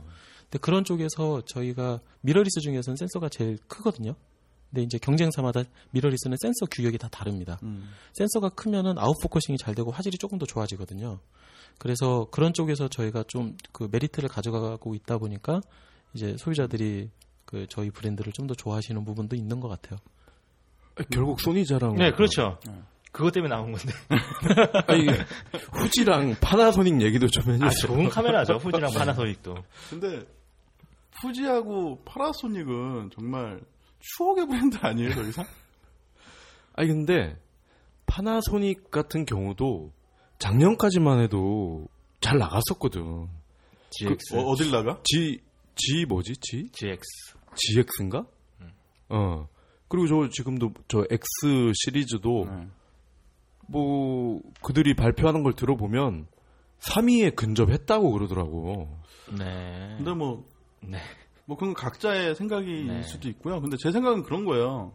어, 어차피 스펙은 그러니까 일반 light한 user들이 쓰는 거에는 스펙은 그렇게 뭐 크게 차이를 많이 느끼진 못할 거예요. 대신 이 제품이 어떠한 영감을 줄 수 있는지 예를 들어 뭐 어, 클래식한 애들이 좀 요즘 워낙 제품들이 세련되게 나오니까 좀 old하게 좀 unique한 제품을 쓰고 싶다 이런 친구들은 저 X 제품도 괜찮아요. 그러니까 뭐 어떻게 자기 소비자들이 원하는 제품들이 뭔지 그리고 소비자들이 그런 다양한 소비자군들이 있으니까 이 소비자 군들의 색깔에 맞춰서 제품을 어떻게 만들어낼 것인지가 중요한 네, 거지. 진짜 중요한 것 같아요. 클래식한 거가 좀 인기도 없고 많이 원하셔가지고 소니도 RX1이라는 카메라를 낸 적이 있어요.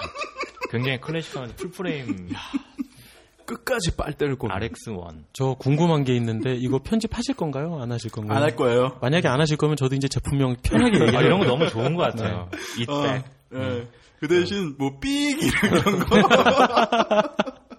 아 저희는 그냥 다 뭐 브랜드명 다 서- 여기 들을 사람이 거의 없으니까요. 예. 저희는 그냥 들을 우리끼리 노는 거 아니야 이러다가? 네. 저희는 그냥 브랜드명 다 오픈해요. 소니 코리아 예. 직원들만 듣고 막 그런 거 아니야?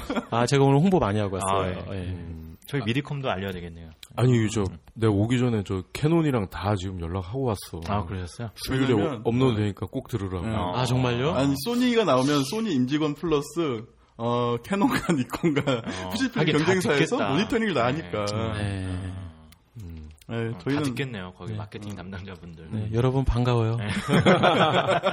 얼굴은 얼굴 본지 오래됐지만 아니 그 실제로 그 경쟁사 분들과 좀 이렇게 교류가 있지 않나요?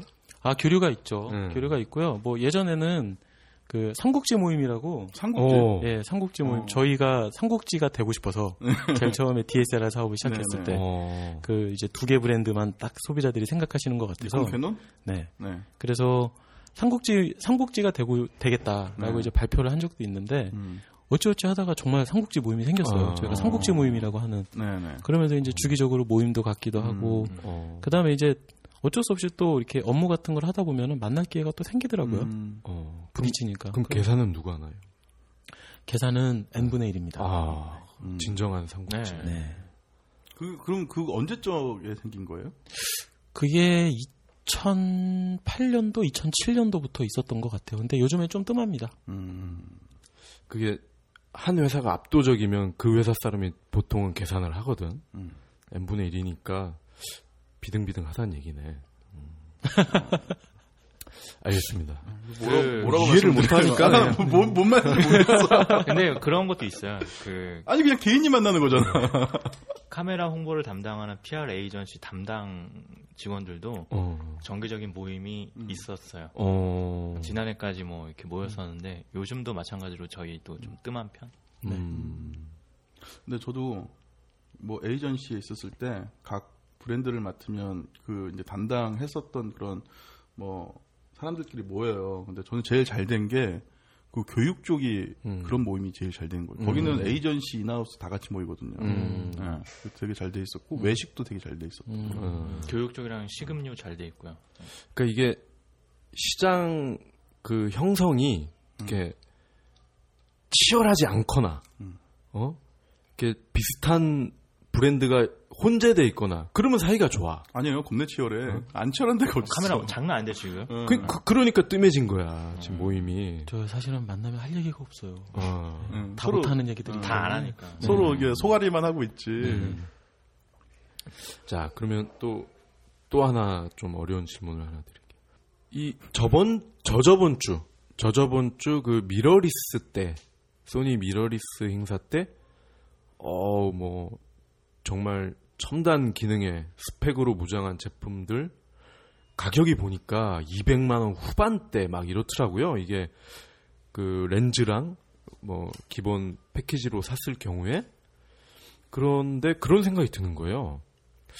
우리가 차를 살 때 뭐 이 마티즈부터 뭐 에코스까지 이렇게 쫙 봤을 때 종류가 굉장히 많은데 근데 결국에는 뭐 선택의 문제긴 하지만 마티스를 사든 에코스를 사든 일반 소비자 단에서는 큰 차이는 없을 것이라고 생각은 하는데 마찬가지로 그 카메라도 지금 뭐 뭐, 지르- 뭐 천만 원짜리 전문가까지 가지 않더라도 지금 소니가 이미 지금 200만 원의 벽을 넘어서 어, 이뭐 하이엔드를 강조하시는 그런 제품들까지 그 지나치게 그러니까 좀 비싼 거 아니냐. 그러니까 일반 소비자가 사기에는 가격이 너무 많이 올라간 거 아니냐. 그럼 아. 이거를 지금 소비자는 40만 원, 50만 원 지금 뭐 삼성 이번에 그 NX 뭐 미니인가 이런 건 40만 원대더라고요. 예, 여기도 렌즈 교환이 되고 그럼 이런 제품과 소니의 그 풀프레임의 미러리스 200만 원 후반대의 제품 소비자 입장에서 좀 헷갈리거든. 네, 그러실 수도 있을 것 같아요. 그런데 일단은 저희 같이 그 카메라를 만드는 브랜드 입장에서는 아, 고객에게 조금 더 다양한 선택지를 드릴 수 있다고 하면 그것도 그거 나름대로 굉장히 좋은 일인 것 같고요. 뭐 근데 저희가 모든 제품이 이렇게 고가 전략을 취한다기보다는 예, 각각의 그, 그 타겟에 맞는 근데 그, 그 접근성 각각의 타겟의 접근성을 좀 높인 그런 제품을 저희가 생각을 하고 있거든요. 그래서 어, 기본적으로 DSLR이나 미러리스나 보급기, 중급기, 뭐 풀프레임 이렇게 이제 크게 시장을 나누는데요. 어, 어, 며칠 전에 보신 그 알파 7S 같은 경우에는 이 풀프레임 그러니까 약간 좀 전문적이 전문적으로 사진이나 영상을 하시는 분 또는 아, 작은 차이에 굉장히 예민하시기 때문에 음. 아, 고가 제품에 그러니까 그 거기에 맞는 화질을 추구하시기 때문에 음. 고가 제품을 구매하는데 뭐 거리낌이 없으신 굉장히 좀 진지한 사진 애호가들 음. 이런 분들을 그 저희가 타겟으로 해서 출시한 제품이고요. 아, 기본적으로 아까 뭐 마티즈라는 표현은 좀 그렇고 그냥 소나타 정도 할까요? 음. 네, 소나타 정도 뭐 이렇게 굉장히 좀 접근성을 높인 음. 뭐 중형차나 중중형차 레벨의 NEX5T 뭐 알파 5000 송혜교 씨가 선전하는 음. 예, 알파 5000 뭐 이런 제품도 그 다양한 구색을 갖추고 있는 거죠. 네. 그래서 저희가 뭐 앞으로 출시되는 제품이 다 뭐 200만 원 이상이 될 거다 이런 게 아니고요. 어, 60만 원대부터 뭐 200만 원 이상의 가격대까지 좀 폭넓은 선택지를 좀 생- 아, 고객에게 선사하는 걸로 생각을 하고 있습니다. 근데 그거를 사고 싶거든. 그 200만 원대짜리를. 누구나 저도 벤츠 타고 싶어요. 그 그게 네, 소니의 타고 싶고. 소니의 전략 아닌가 싶기도 하고. 근데 옛날부터 소니는 소니만의 간지가 있었어요. 어. 아 그렇죠. 음. 공감합니다. 그러니까 블로그 이름도 소니 스타일이잖아. 어. 어, 소니 간지. 실제로 많이 뭐 기장한다면나 뭐 오시는 분들이 다 그 얘기하시더라고요. 그러면은 우리 팀장님이 네. 소- 일반 소비자면 아, 이 정도면은 뭐 크게 어 처지지 않으면서 어 전문가급의 사진도 찍을 수 있다. 그 한번 그 라인업을 한번 대충 아, 레인지를 좀 잡아주시죠. 네. 라인업을 소개를 시켜드릴게요. 지금부터 네. 네, 좀 깁니다. 네, 좀, 좀 길게 걸릴 것 같아요. 아, 그럼 B를 몇 번을 넣어야 돼? 저희가, 저희가 라인업이 굉장히 다양하기 때문에요. 일단 기본적으로 사진을 좀 진지하게, 그러니까 진지하게까지 좀 더 그 스마트폰과 확연히 다른 화질을 원하신다라고 하면 예. 기본적으로 그 렌즈 교환식 카메라를 추천을 해드려요. 예. 미러리스가 됐든 DSLR이 됐든 저희 소니는 미러리스 DSLR 다 가지고 있는데요. 아, 그 렌즈 교환식 카메라를 그 선, 아, 추천해드리는 이유가 뭐냐면 렌즈가 교환되기 때문이기도 하지만 그런 이제 다양한 사진을 찍을 수가 있겠죠. 렌즈에 따라서. 근데 그것보다 더 큰 이유는 여러 번 말씀드린 그 이미지 센서의 크기에서 이제 모든 게 시작되는 것 같아요. 여러분들 일반적으로 어, 그 똑딱이 카메라, 컴팩트 카메라보다 DSLR 또는 미러리스가 화질이 더 좋다고 이제 다 알고 계실 것 같은데요. 그 이유의 핵심에 그 이미지 센서의 크기가 있습니다. 이미지 센서의 크기가 카메라에서는 제가 볼 때는 가장 중요한 부분인 것 같아요. 그래서 그 이미지 센서가 크기 때문에 조금 더 아웃포커싱이 훨씬 더 그러니까 굉장히 큰 차이가 날 정도로 많이 되고 어두운 상황에서도 좀 더 깨끗한 화질 그리고 약간 좀 그 좀 더 디테일하고 선명한 화질 이렇게 그 화질이 확 좋아지는 그런 그 부분이 있는데요. 기본적으로 저희 소니 같은 경우에는 아, DSLR과 미러리스에 똑같이 큰 대형 이미지 센서를 똑같은 사이즈로 탑재를 하고 있고 그 다음에 이 CPU 역할을 하는 영상 처리 엔진이라는 게 있거든요. 네. 이두 개가 그 화질을 결정하는데 굉장히 큰 역할을 하는 부품들인데요. 이것 또한 DSLR과 미러리스가 똑같아요. 그렇기 때문에 저희 소니는 DSLR과 미러리스의 화질이 똑같습니다. 단지 여기에 차이가 하나 있다면 이게 full frame이냐 아니면 일반 대형 센서냐 요 차이인데 이제 그 DSLR에서도 full frame과 그냥 일반 DSLR로 나누듯이 이렇게 라인업을 구분 지을 수가 있을 것 같아요. DSLR에서도 그 대형 센 일반 대형 센서, full frame 센서, mirrorless에서도 일반 대형 센서, full frame 센서를 그 탑재한 모델이 있는데요. 아, 여러분들께서 그 사진을 찍으실 때 아, 나는 어떤 사진 어떤 용도로 많이 쓸 것 같다라고 이제 많이 생각을 하시, 는 거에 따라서 이것을 이제 그 DSLR을 구매할 것인가 미러리스를 구매하실 건가를 또 이제 결정을 하시게 되잖아요. 근데 아, 제가 둘 다 맡고 있는 입장에서 제가 이제 소비자 입장으로 일반 소비자 입장에서 돌아가 가지고 선택을 한다면 아 내가 아, 정말 정말 진지하게 음. 막 후보전까지 하면서 어... 정말 진지하게 막 악세사리도 뭐 플래시도 쓰고 그다음에 막 그 세로 그립이랑 배터리 그립도 달고 음. 뭐 거기다 렌즈도 굉장히 다양한 렌즈들 다양한 렌즈들에 그다음에 막 렌즈 스펙도 굉장히 막 그 높은 그런 제품 그 그런 이제 그런 제품들을 가지고 정말 진지하게 그 사진 생활을 하고 싶다라고 하면 그 화질은 똑같지만 확장성이 조금 더 좋은 음. DSLR 저희 뭐 DSLR을 추천을 해드리는데 지금 저희가 운영하고 있는 모델은 이제 그 보급기로서 뭐 70만 원대 가격대를 형성하고 있는 뭐 알파 58이라든지 얼마 전에 소개시켜드렸던 음. 알파 77 마크 2라는 제품이 이제 중급기. 음. 근데 저희는 이제 이런 중급기를 사시는 분들을 high amateur라고 저희는 음. 표현을 하거든요. 그러니까 어, 이미 그 DSLR은 써 보셨고 entry로 음. 보급기로. 근데 이제 여기서 step up 하시는 분들이 대부분 그래서 중급기를 이제 그 알파 77 마크 2라는 제품이 있고 그 위에 이제 알파 99라고 하는 이제 full frame DSLR이 있죠. 그런데 그리고 이제 그 여기까지 말씀드린 거는 약간은 좀 더 진지하고 좀 그 확장성을 갖춘 상태에서 굉장히 많은 그 가능성을 열어두신 상태에서 이제 사진 생활을 시작하고 싶다고 하면 DSLR이었고요. 그다음에 일상적으로 항상 이제 그 스마트폰으로 찍게 되면은 이 화질에서 좀 아쉬울 때가 아직도 네. 굉장히 많잖아요. 특히 저 같은 경우에는 조금만 어두워지면 그뭐 실내로 들어온다든지 아니면 좀 어둑어둑해진다든지 하면 절대 스마트폰으로 사진 안 찍거든요. 음, 음. 그래서 아 그냥 일상적인 용도로서 뭐 되게 좋은 사진, 되게 좋은 화질을 많이 추구하신다고 하면 많이 가지고 다니셔야 되거든요.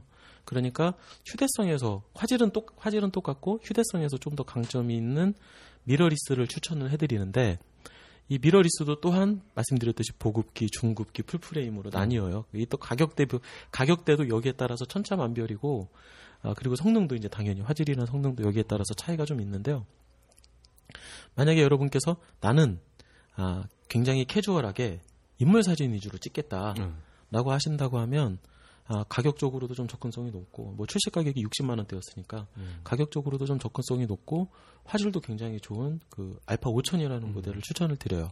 특히 이제 그 셀카로 굉장히 음. 유명하고 음. 사실은 우리나라 여성분들에게 아주 압도적인 사랑, 음. 사랑을 받고 있죠. 그 얼마 전에 송혜교 씨랑 음. CF도 찍고 이제 CF를 찍으면서 정신을 못 차렸던 기억이 있는데요. 어. 모니터를 뚫어지게 보면서 어. 네.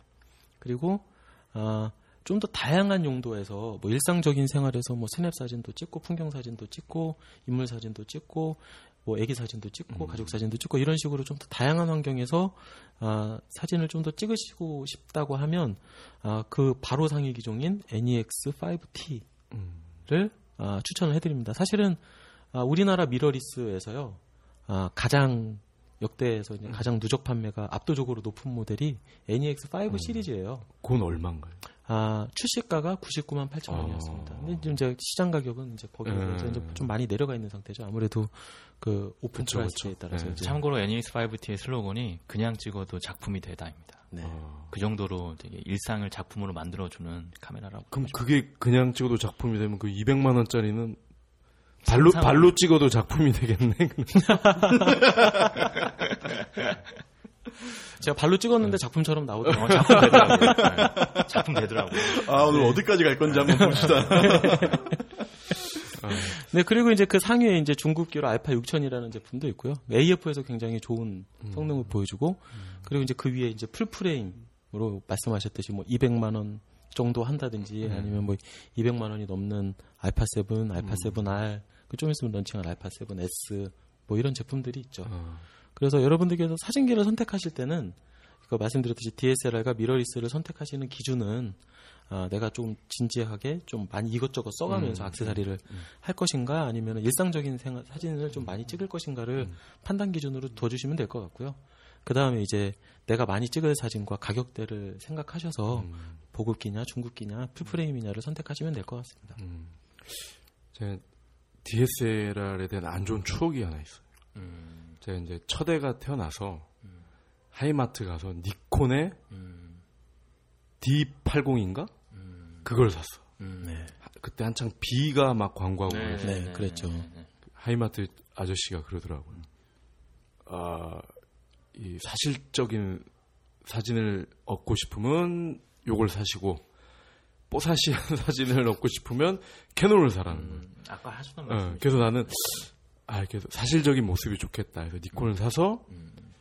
그 우리 또 식구들을 다 데리고 우리 장인 장모님과 우리 치- 친가 부모님을 모시고 대규모로 제주도를 갔지. 음. 니콘 카메라로 찍으려고 니콘도 성능도 테스트할 겸. 어. 출사를 나가셨네요. 테스트 크게 하시네요. 어, 근데 야, 블록버스터야? 제주도 카메라. 사신 것보다 돈이 더 네. 드게 더 어. 드시겠는데. 근데 천지연 폭포 맞나요? 네, 천지연인지 천지연 폭포. 삼지연인지 천지연인지 잘 기억이 안 나는데 거기 이렇게 찍으려고 유모차에다가 이거를 스트랩 해가지고 딱 걸어놨어. 어. 근데 이게 갑자기 뭐가 퍽 하는 소리가 나는 딱 보니까 이게 떨어져 버린 거지. 어. 그러, 그러고 나서 사진을 찍으니까 뿌옇게 나오는 거예요. 어. 아, 이게 뭐 안에 뭔가가 이게 망가졌구나. 그 수리하는데 갔더니 뭐 안에 뭐 센서인가가 뭐가 부셔졌대. 아.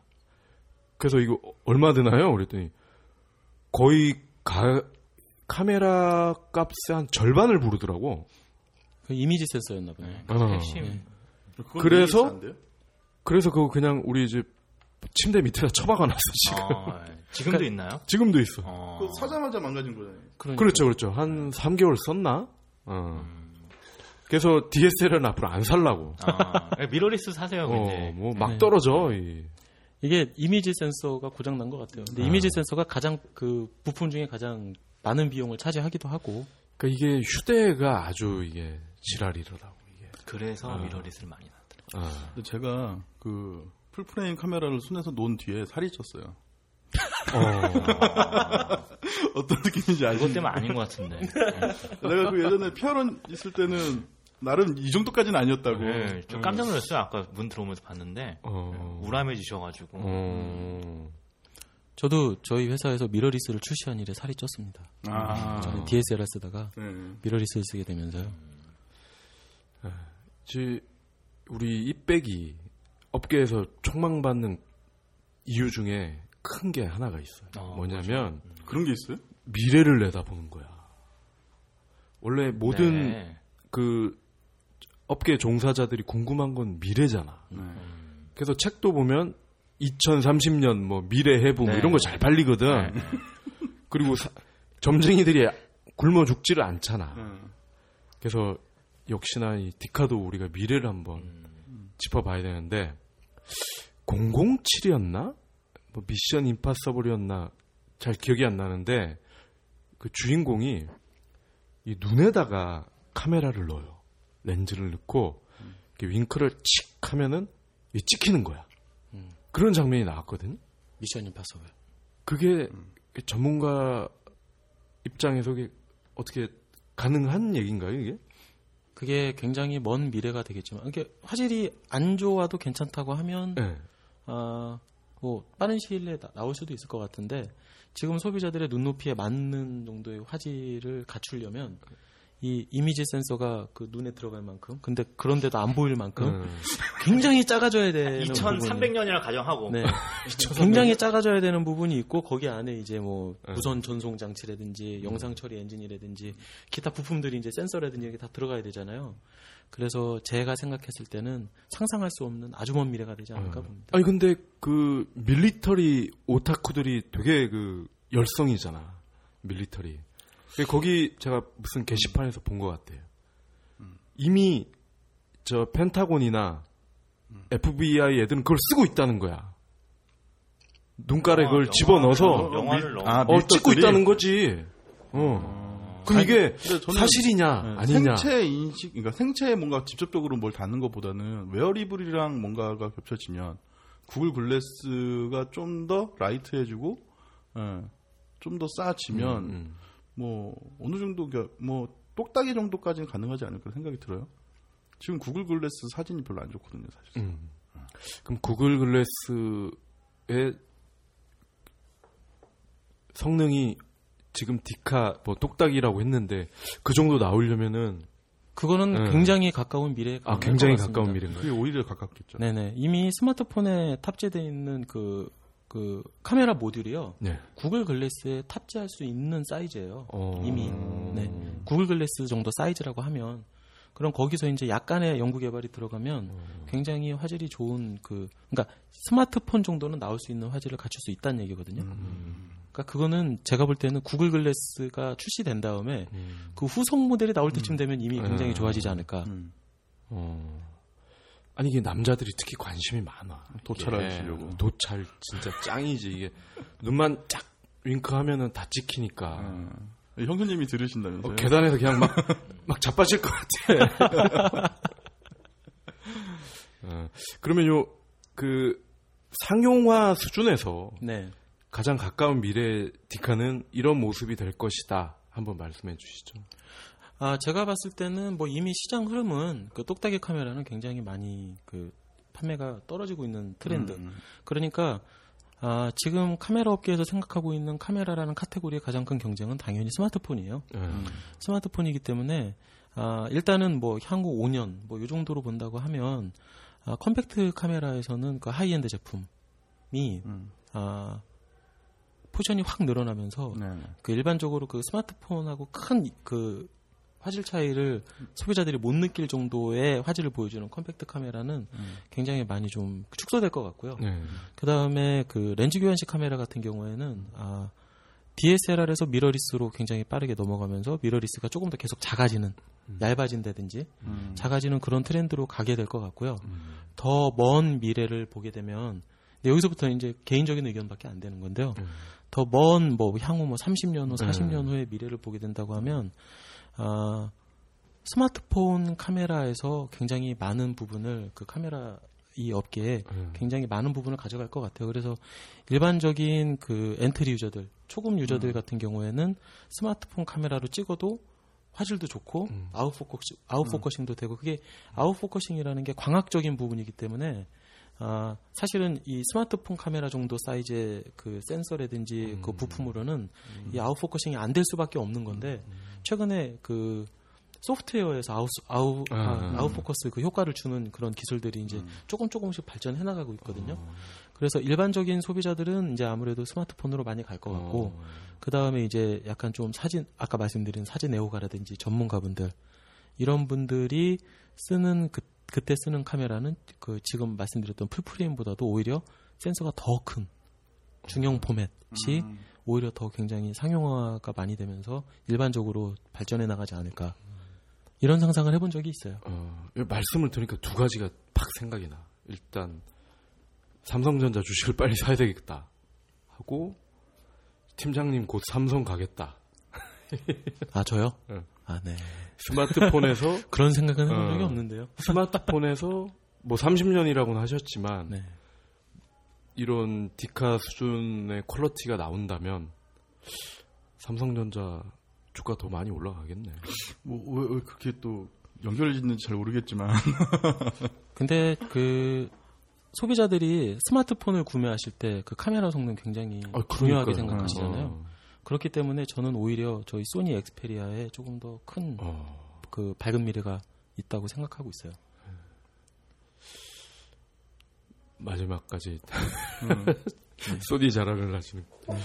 그러면은 엑스페리아 그 Z2를 사면은 미러리스 소니 걸 안 사도 되겠네요. 그만큼 또 좋은 화질의 또 사진이 나올 수 예, 있으니까. 화질이 다른 스마트폰보다 좋다고 네. 생각해요. 좋다고 생각하는데 말씀드렸다시피 지금 현재로서는 스마트폰과 그 다시 한번 말씀드릴게요. 스마트폰은 이제 화질이 좋으니까 mirrorless나 DSLR 안 사도 되겠다라는 얘기를 사진 커뮤니티에 한번 딱 올려보시면 네, 아주 객관적이고 정확한 그 피드백을 받으실 수 있을 겁니다. 대신 이렇게 멘탈을 좀 단단히 가지고 올려야겠죠. 제트랑 알파랑 궁합이 잘 맞더라고요.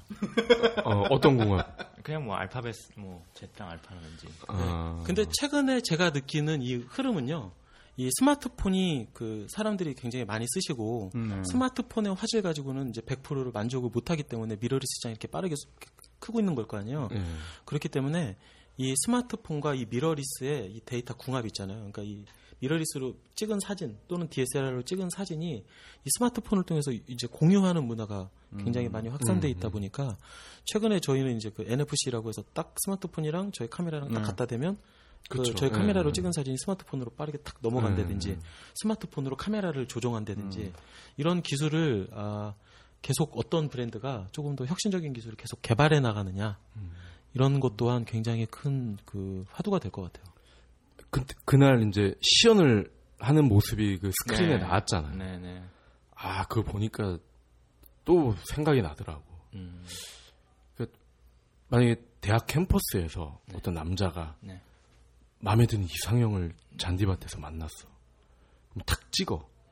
그럼 이렇게 그 스마트폰을 그 여자의 스마트폰에 갖다 대. 그럼 그 사진이 글로 갈 거 아니야.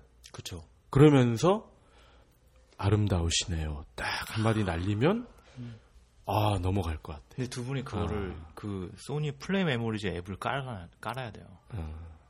그러면 그 소니가 엑스페리아를 많이 팔아야 되겠네. 그렇죠. 아, 아니요, 뭐 저희 저희 스마트폰뿐만이 아니고 스마트폰은 다 이제 연동이 되니까요. 근데 말씀하신 컨셉으로 네. 어, 제가 프로모션 비디오를 하나 찍어볼 거라고 기획을 하다가 약간 진짜요? 방향을 다른 어. 데이트 그냥 남자 원래 남자친구 여자친구로 음. 방향을 바꾼 적이 남자들의 있어요. 생각은 다 어. 비슷하군요.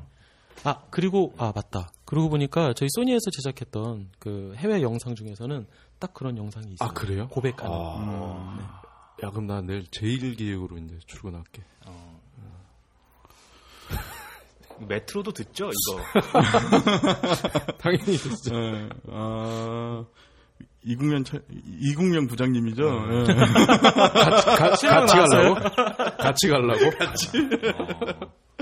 알겠습니다. 어, 뭐 마무리를 해야 되는데 참 뭐라고 말을 할 수가 없겠네요. 이직 가는 걸로 마무리. 자 마무리는 예, 이직을 기념을 해서 네, 차장님이 해주시는 걸로. 아이고 이게 디카에 대한 어떤 궁금증을 이렇게 많이 풀 수가 있었고요. 예. 그러니까 저는 이 오신 분들 소감을 더 듣고 싶어요. 이두 분은 이제 팟캐스트 뭐 이전에는 모르겠지만 참석해 보시니까 어떠신지 좀 궁금하네요. 아, 예. 아, 저는 그 오기 전에 이제 방송을 이제 지난번에도 그 녹음하신 거를 한번 들어보면서 왔는데 네. 이게 한 시간이 넘길래 아, 한 시간 반, 한 시간 넘는 시간 동안 어떤 얘기를 하지 싶었는데 음, 또 음. 막상 또 이렇게 해보니까 음. 정말 시간이 빨리 가네요. 음. 전 아직 할 얘기가 많은데 아. 예, 아직 홍보를 많이 해야 되는데 이런 부분에서 아. 조금 아쉬움이 남고요. 다음에 한번 또 예. 좋은 주제로 불러주실 거라 믿겠습니다. 디카 2부를 재밌네요. 마련해 달라는 그런 네, 요청이 재미있네요. 예. 승훈 씨도 한마디 하시죠. 그 그것처럼 해줘도 내 귀에 도청기가 있다 이렇게 그 컨셉으로 아, 네. 방청객으로 궁금한 게 있는데요. 오늘 얘기들이 거의 대부분이 그 카메라 바디 제품에 대한 얘기가 집중이 돼 있는데 저는 렌즈가 되게 궁금하거든요. 근데 일반적으로 카메라 브랜드의 그런 네임밸류를 사람들이 생각을 할 때는 어, 카메라는 니콘이지. 뭐 이런 얘기 중에서 제일 중요하게 사람들이 생각하는 게 물론 바디도 있지만 렌즈 제품군이랑 그 렌즈들의 가성비 이런 것들 사람들이 많이 생각을 하거든요. 근데 일반적으로 캐논, 니콘에 비해서 소니가 좀 렌즈 라인업도 사실 좀 부족하고 그리고 물론 칼사이즈 렌즈 같은 경우는 굉장히 좋은 건 다 알고 있지만 대신 가격이 워낙 비싸고 그래서 사실 렌즈 군에서 다른 브랜드에 밀린다고 보통 사람들이 생각을 하는데 이런 부분은 어떻게 개선을 해 나가실 건지 왜 그래야지만이 사람들한테 또 소니의 그런 경쟁력이랄까 이런 그렇죠. 것을 각인시켜주고 네. 시장, 시장 점유율이 올라갈 테니까 네, 되게 중요한 부분인 것 같고요. 그 제가 그 알파 첫 제품이 나왔을 때부터 저는 알파 팀에 있었거든요. 근데 이제 일반 사원 때부터 이제 대리 뭐 과장을 거쳐서 뭐 이렇게 지금까지 일을 해오고 있는데요. 아, 말씀하신 그 인식이라는 부분 같아요. 왜냐하면 저희가 렌즈 교환식 카메라 사업을 시작한 지가 이제 8년 됐기 때문에 근데 경쟁사에 비해서 뭐 제일 초반에 렌즈 라인업이 굉장히 적었습니다. 그런데 소비자분들께서 굉장히들 많이 모르시는 부분이 저희가 렌즈 라인업이 굉장히 빠른 속도로 늘어났고요. 저희가 지금 보유하고 있는 렌즈 라인업이 54종이거든요. 54종.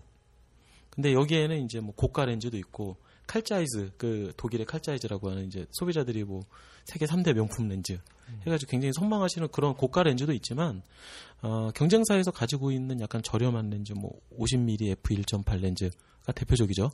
아니면 35mm f1.8이라든지 그런 라인업도 이미 많이 확충을 해놓은 상태예요. 그래서 어, 제가 얼마 전에 launching show를 하려고 계산을 해봤더니 저희가 바디 하나를 만들 때 신제품을 렌즈를 1.8개를 만들었더라고요. 대략 두 개죠. 그러니까 바디 하나 만들 때 렌즈를 두개 저희가 이제 새롭게 만들어낸 건데 굉장히 빠른 속도로 또한 그 렌즈 라인업을 확충해 나가고 있고요. 앞으로도 계속 확충을 해 나갈 예정입니다. 그래서 이런 부분에 대해서 그 저희 렌즈가 이렇게 충분히 라인업이 갖추어졌습니다. 라고 그 소비자들에게 커뮤니케이션 하는 캠페인에 이미 이제 팩트는 있기 때문에 캠페인에 조금 더 많이 좀 집중을 할 생각이에요. 그래서 금년에 저희가 가장 큰 숙제로 생각하고 있는 미션이 아, 렌즈 렌즈에 대해서 소비자들에게 고객분들에게 많이 알리고 그 다음에 이제 이쪽에 비즈니스 볼륨을 좀 키워나가는 거. 그 다음에 중요하신 부분이 이제 소비자들께서 원하는 렌즈를 이제 계속 사업부와 커뮤니케이션 하면서 한국 시장에 소개할 수 있도록 하는 부분에 대해서 사실은 어, 금년도 사업 목표 중에 가장 중요한 목표로 생각하고 있습니다. 네. 답이 좀 됐나요? 네. 네, 감사합니다. 54종. 네. 네. 54종. 근데 사실은 아직까지 100%는 아닌 게 경쟁사 같은 경우에 한 60종 정도 갖고 있어요. 음. 60종 정도 되니까 이제 거의 다 따라온 거죠. 그렇죠. 8년 사업 8년 만에 54종이면 네. 남들은 또 오랜 기간 동안 이렇게 쌓아온 그렇죠. 건데 년. 네네. 음, 백- 뭐 100년에 60종. 리뉴얼도 하고 했겠지만은 그런데 이게 시스템 비즈니스이기 때문에 네. 저희가 이쪽에 대해서는 굉장히 많이 좀 신경을 쓰고 있고요. 깨알같이 또 하나 홍보를 하자면은 저희가 곧 알파 시스템 컨설팅 스토어라고 해가지고요. 전국 거점에 이제 저희 그 제품 렌즈에 대해서 그, 그 궁금하신 그 고객들이 저희 전국 거점에 저희 대리점이나 소니센터나 저희 직영점을 이제 방문을 하시면 렌즈 컨설팅 존을 따로 꾸며가지고요. 렌즈에 대해서 직접 만져보실 수 있고 써보시고 그 다음에 사진 결과물도 이렇게 모니터를 통해서 같이 그 컨설턴트와 같이 보면서 상담을 하실 수 있는 이제 그런 프로젝트를 진행하고 있습니다. 아마도 7월 내에 전국에 전국 거점에 설치가 마무리될 것 같아요. 일단은 압구정에 있는 저희 직영점에는 설치가 됐습니다. 아 이거 그동안 안 나간 거죠 이거 내용 나갔습니다. 나갔어? 앞쪽에 설치된 거. 아 간만에 특종 하나 했네. 아니, 그- 아니 그 뭐지 전국 주요 거점 이야기는 안 나간 것 같은데 향후 확대할 계획이라고. 네. 확대할 어. 계획이죠. 그럼 주요 거점은 어디예요? 그건 아직 저 전국 대도시입니다. 음. 음, 아 이백 통해서 특종 한번 할까 했는데 아쉽네. 아 이게 이게 아, 다음에는 어. 유승훈 팀장을 데리고 오지 마. 다 물것 같아. 특, 특종이라고 해주시니까 감사하네요. 아 이렇게 이렇게 관심이 생긴다는 말씀이시네요. 음, 근데 그 이유 때문에 저를 같이 가져가시더라고요. 어, 악의 한 수였어. 저는 저는 참고로 저희 홍보팀이 그 인정하는 소니 공식 악셀라이터입니다.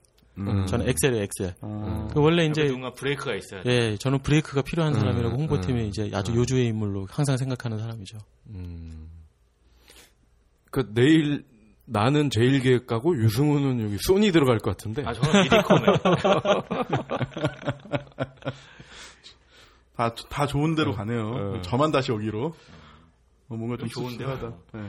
근데 혹시 그럼 작업할 때 무슨 카메라 쓰세요? 소니 네? 소니 소니 니콘. 소니시라고요?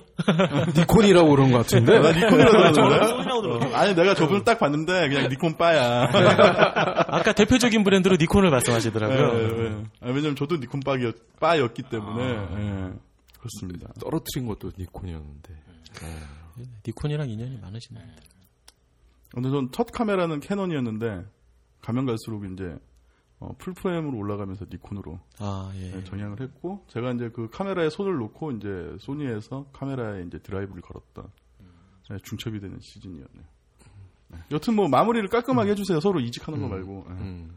아, 이제 승훈 씨 소감. 예. 팟캐스트가 저도 듣기만 하지 이렇게 와서 해보니까 되게 좋네요. 그러니까 음. 뭐 공식적인 오피셜한 뭔가 언론사나 이런 데서 할 수 없는 이야기들을 여기서 되게 우리가 소니 카메라가 하고 싶은 장점이나 특징을 좀 자유롭게 얘기할 수 있어서 좋은 홍보 채널이 될 것 같습니다. 뭐 그리고 앞으로 뭐 홍보가 필요한 기업이나 기관이 있으면 미디컴에 유승훈 팀장 찾아주시면 감사드리겠습니다. 아, 그러면 소니에 손 놓고 다른 기업을 아니, 뭐 하겠다. 소니 코리아하고 예. 아니 무슨 나이트클럽 웨이터 같아. 네, 전화번호도 말씀해 주세요. 제가 제가 제가 이래서 저희 그 PR 팀 팀장을 꼭 데리고 오려고 했는데 네. 제 PR 팀 팀장한테 꼭 그렇게 아, 예, 전해드리겠습니다. 예. 편집해 주실 거죠? 아, 이러면 편집 안 하시더라고. 아, 아니요. 우리는 원래 편집 안 해요. 잘. 왜냐면 편집할 시간이 없어. 귀찮아. 아, 그 이도용 부장 말씀하신 건가요? 아 저는 홍지은 팀장을 생각했는데요. 아, 아, 아, 아. 이도용 부장님이 낫겠네요. 아, 네, 지은 씨. 네. 악의 한수네요, 이거는. 진짜. 그뭐 그런 거는 이제 오늘 밤새 편집을 해서 예, 그분한테 제가 이메일을 보내드릴게요. 이분만 따가지고. 아, 그럼 아, 무한 반복. 네. 아, 이게 좋은 게 다운로드도 할 수 있더라고요. 아, 알겠습니다. 곧 유승훈 어, 팀장님의 어, 신상에 뭔가 좀 이상이 있을 네. 거라는. 저 카톡 친구로 네. URL 대량 복사도 가능합니다. 아, 예. 알겠습니다. 그러면 이 무더운 예, 사무실에서 네, 한 시간 넘게 예, 저희 방송에 참여해주신 그 여, 아, 이준열 팀장님과 그리고 유승훈 팀장님, 네, 모두 감사합니다. 수고 많이 하셨습니다. 네, 감사합니다. 수고하셨습니다. 감사합니다. 수고하셨습니다. 어, 더워, 어, 더워. 어, 나 에어컨. 이게 계속